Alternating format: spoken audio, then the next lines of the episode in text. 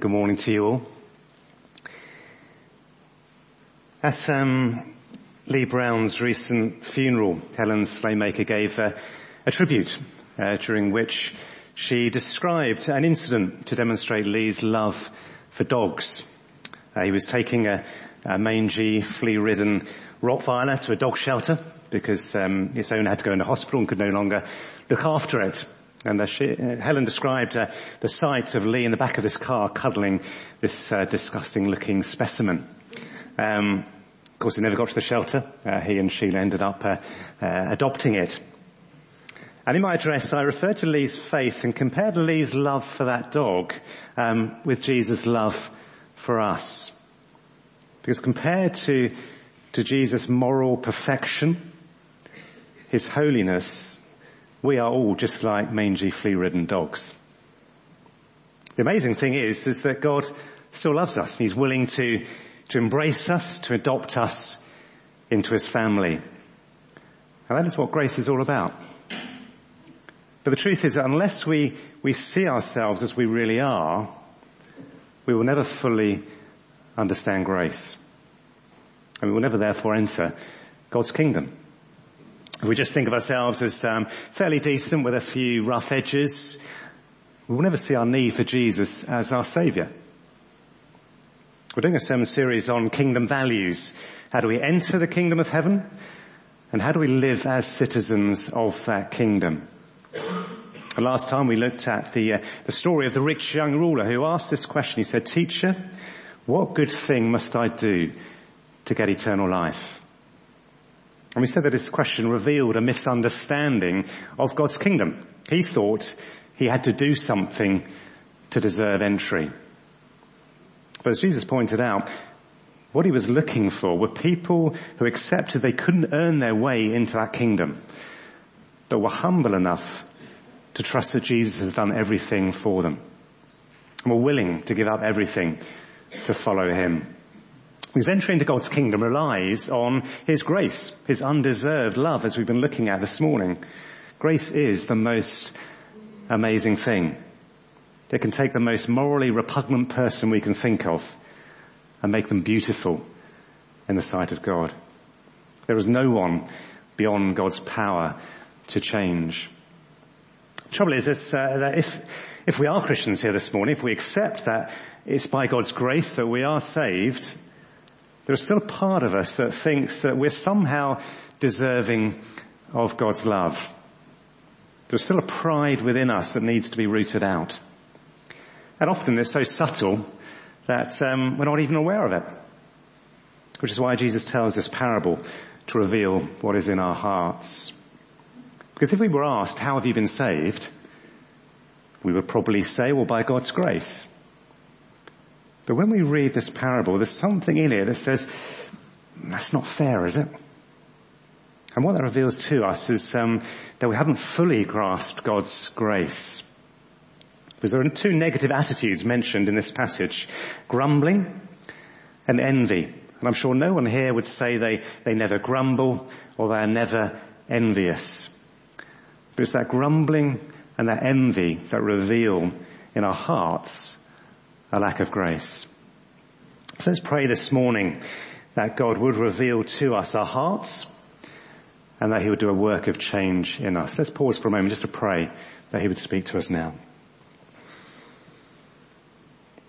Father God, we do come to you this morning knowing that um, it is only by your grace that we are saved and can be changed and we need your grace now. We need you to work in us.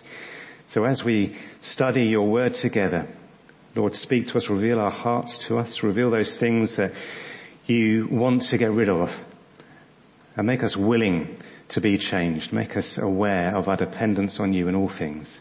We pray this in Jesus' name. Amen.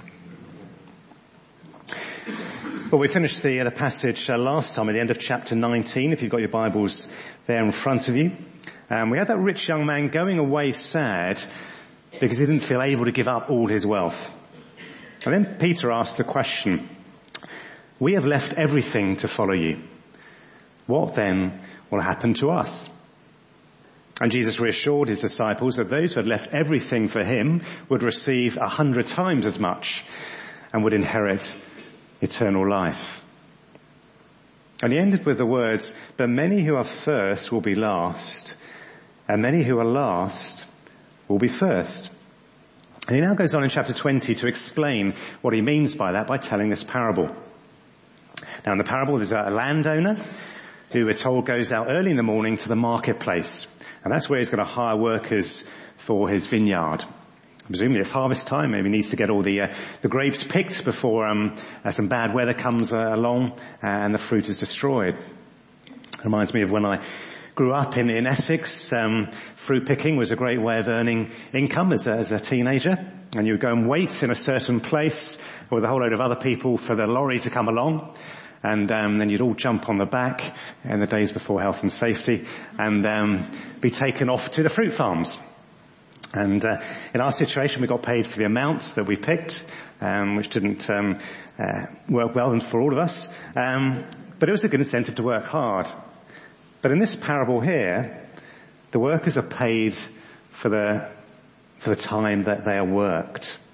And a day's wage of one denarius was agreed with those first workers. Of course the landowner, we're told, doesn't have enough workers, so he keeps going back at three hourly intervals to get some more workers. And this is in days obviously before watches and mobile phones, uh, when people told the time by the position of the sun.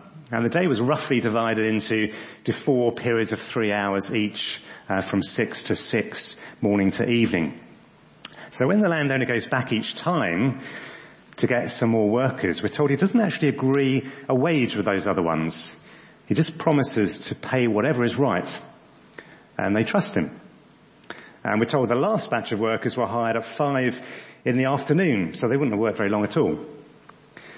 At the end of the day, they all come together, they're given their wage, uh, there's no British sort of uh, discreetness in this, no envelopes. Uh, everyone sees what everybody else is being paid.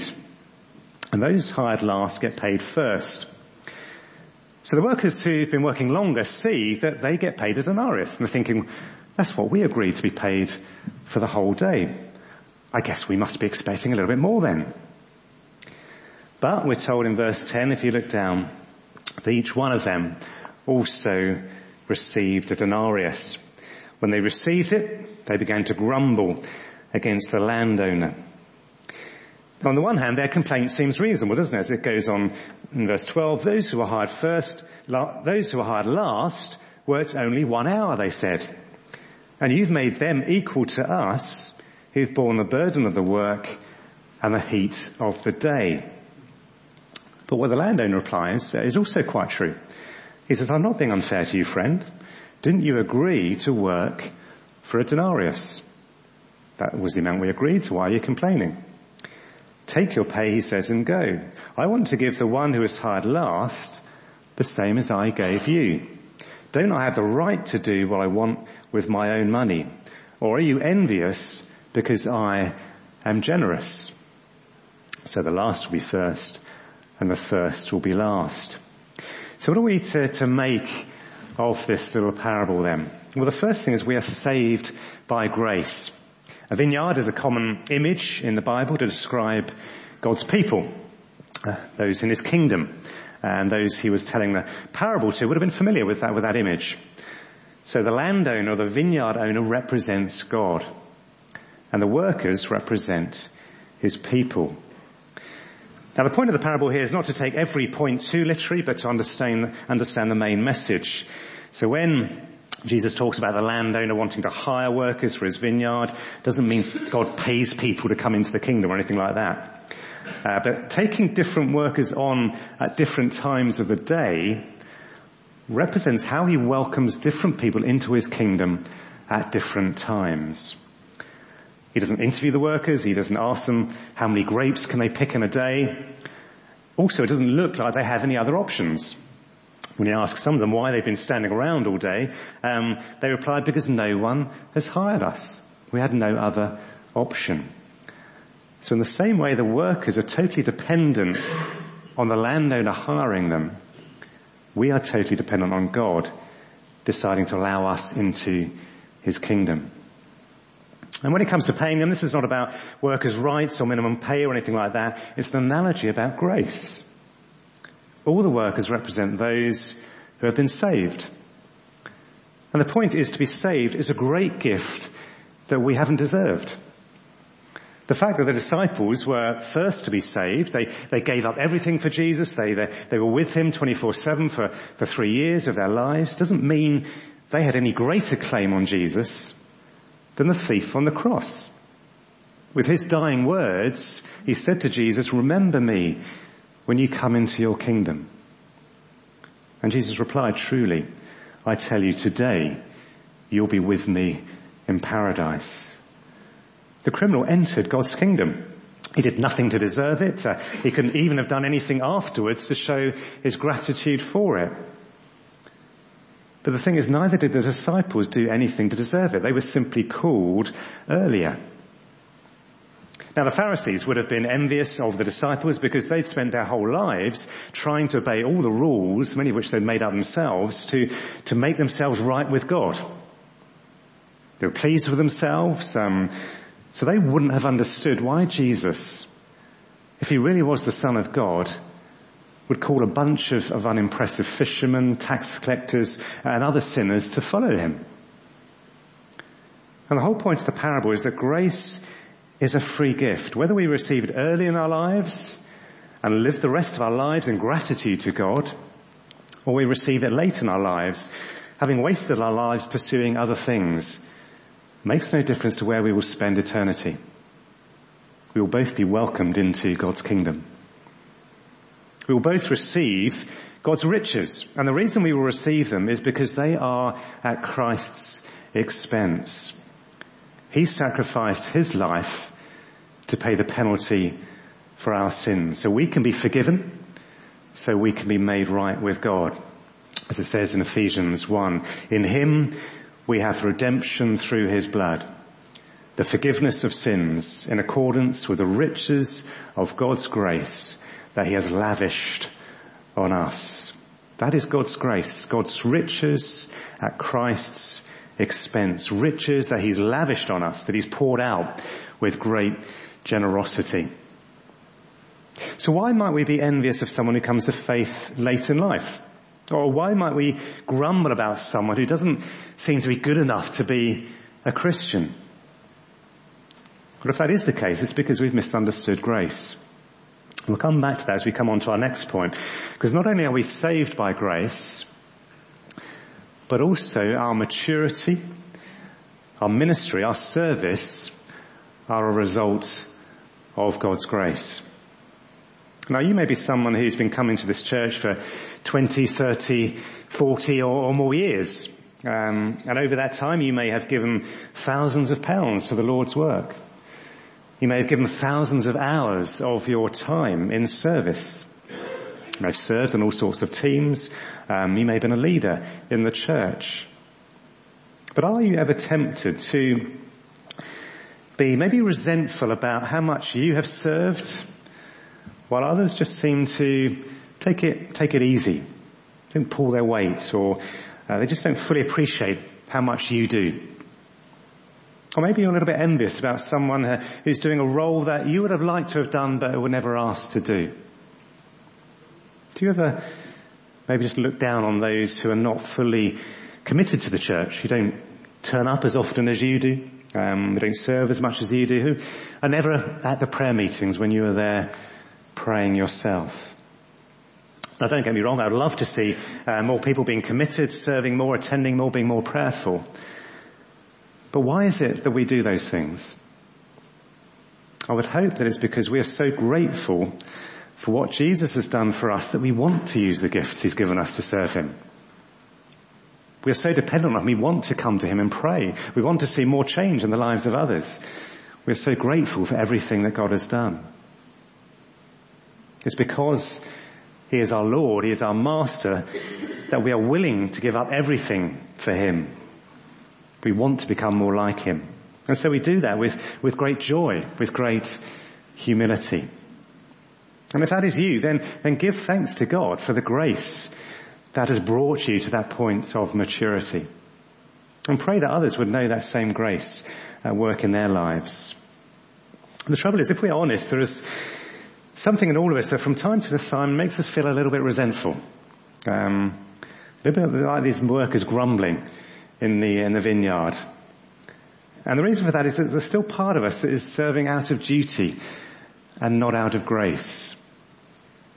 You may know the parable that Jesus tells of the, uh, the prodigal son who takes his share of the, the father's inheritance and goes off uh, and wastes it uh, on wild living.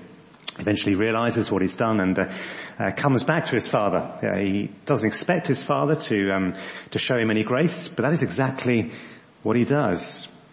The father rushes out to meet him. He's overjoyed to see him and organizes a big party to celebrate.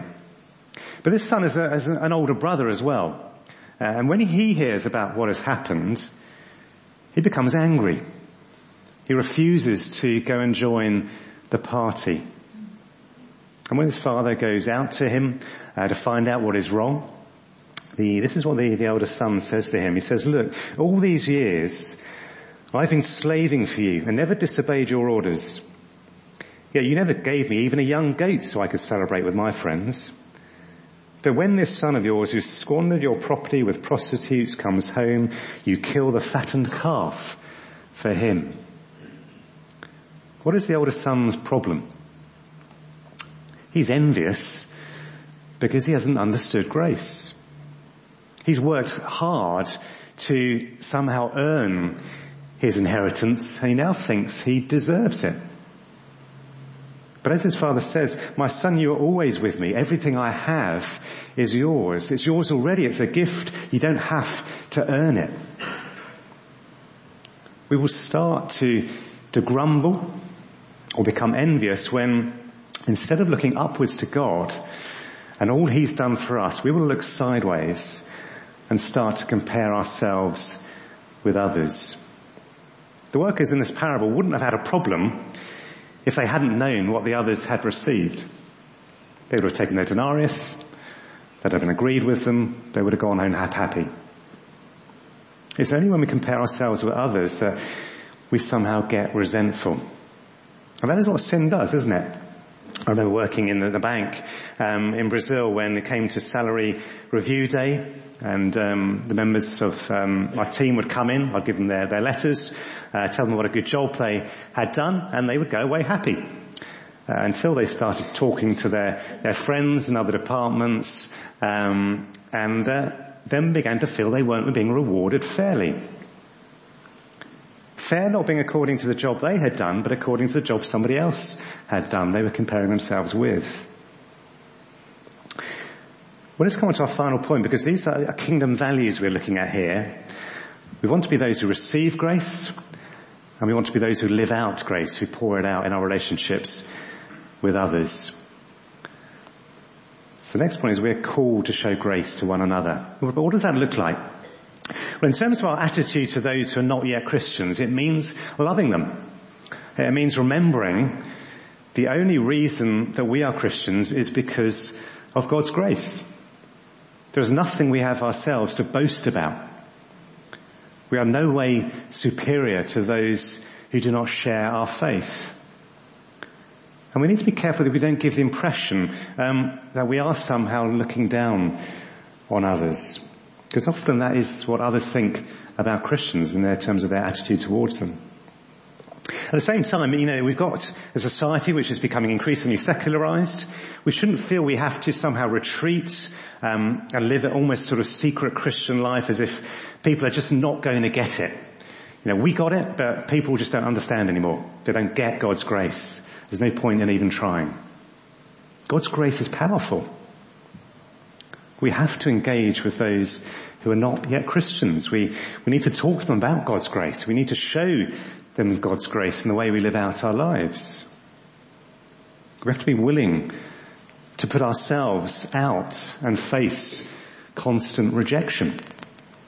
In some recent stats I heard um, of those who have a Christian friend, and that's a lot of people in this country, one in five apparently would like to know more about Jesus.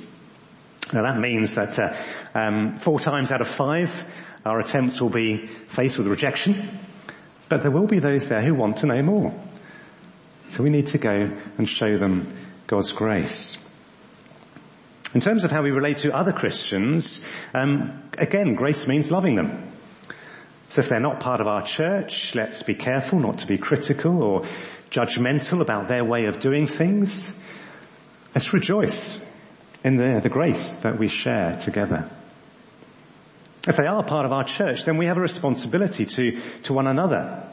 If we are members of this church, one of the commitments we have made is to help each other grow in their faith.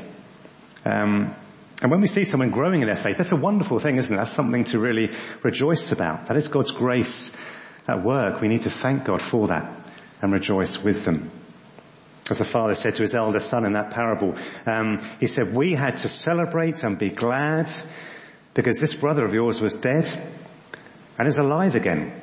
He was lost and is found. If we have personally um, been involved in helping someone come to faith or helping someone grow in their faith, that is a wonderful privilege, and uh, we can give God thanks for that, for using us in that way. But there are two challenges, aren't there? One is that not everyone will welcome our help. Um, when help is, is refused, often it's because of um, pride, an attitude that says, I'm okay, thank you. I don't really need your, your help. Um, I can deal with this on my own. I don't need you to, to tell me what to do. And however well-meaning your help is, it will sometimes be thrown back in your face. If that's the case, don't take it personally. Um, if you've help, offered help out of a genuine concern for someone, um, that is the most important thing. Leave it then with God and trust in His plans for that person. But secondly, not everyone will grow as you would like them to grow. Um, put it another way, not everyone may be as mature as you are in your faith. If you are in a good place for the Lord, thank God for that. That's His grace at work. But don't judge, don't look down, don't criticize someone for their apparent lack of maturity. It's a fine line, isn't there, sometimes between sharing concern for someone with somebody else um, and expressing your frustration um, and gossiping even. And those who are most vulnerable here are those in positions of leadership. And one of the hardest challenges for a leader of a church is when people are not showing grace. Um, particularly people who you think should know better, um, who you expect more of. That's a, a discouragement. And it'll be easy to become then a critical. As leaders, we have a responsibility for the growth of those under our care. Um, and sometimes where there is a lack of growth, that may be due to our fault. Maybe we have um, taken our eyes off the ball. Maybe we've become distracted by other things. But often we can be tempted to blame ourselves when actually it's not our fault. Um, as leaders, we need to be constantly reminded that it's God's work. It's not our work. Our responsibility is to be faithful, as it is for all of us, um, to point people to Jesus. They have to decide whether they will follow him or whether they will go their own way. Fruitfulness in people's lives, the growth of the church depends on grace, God's grace. So do please pray for your leaders, all those in different areas of responsibility within the church as they struggle to, to work and grow people in God's power. Well, as we come to the end and as we prepare to receive the communion together and celebrate God's grace. Let's close by returning to that verse from, from Ephesians. In Him, we have redemption through His blood, the forgiveness of sins, in accordance with the riches of God's grace that He lavished on us. Jesus shed His blood. He died for you so that you no longer need to be a slave to sin. So you can enjoy being forgiven for all your sins. And he did that out of his undeserving love for you. What are you going to do with his generosity? What are you going to do with that gift? That gift of forgiveness that is being held out to each one of us here this morning. Let's pray. Father God, we do thank you for your wonderful gift of grace that you have lavished on us. Thank you that it is by your grace that we are saved. Thank you, it's by your grace that we grow in maturity and in Christ likeness, Lord, and we pray that you would continue to do a work of grace in us. Lord, remove any sense of envy, any grumbling. Help us not look, to look down on others, but to look at others with the same love and grace that you look at them. And help us together to grow as your church. In Jesus' name. Amen.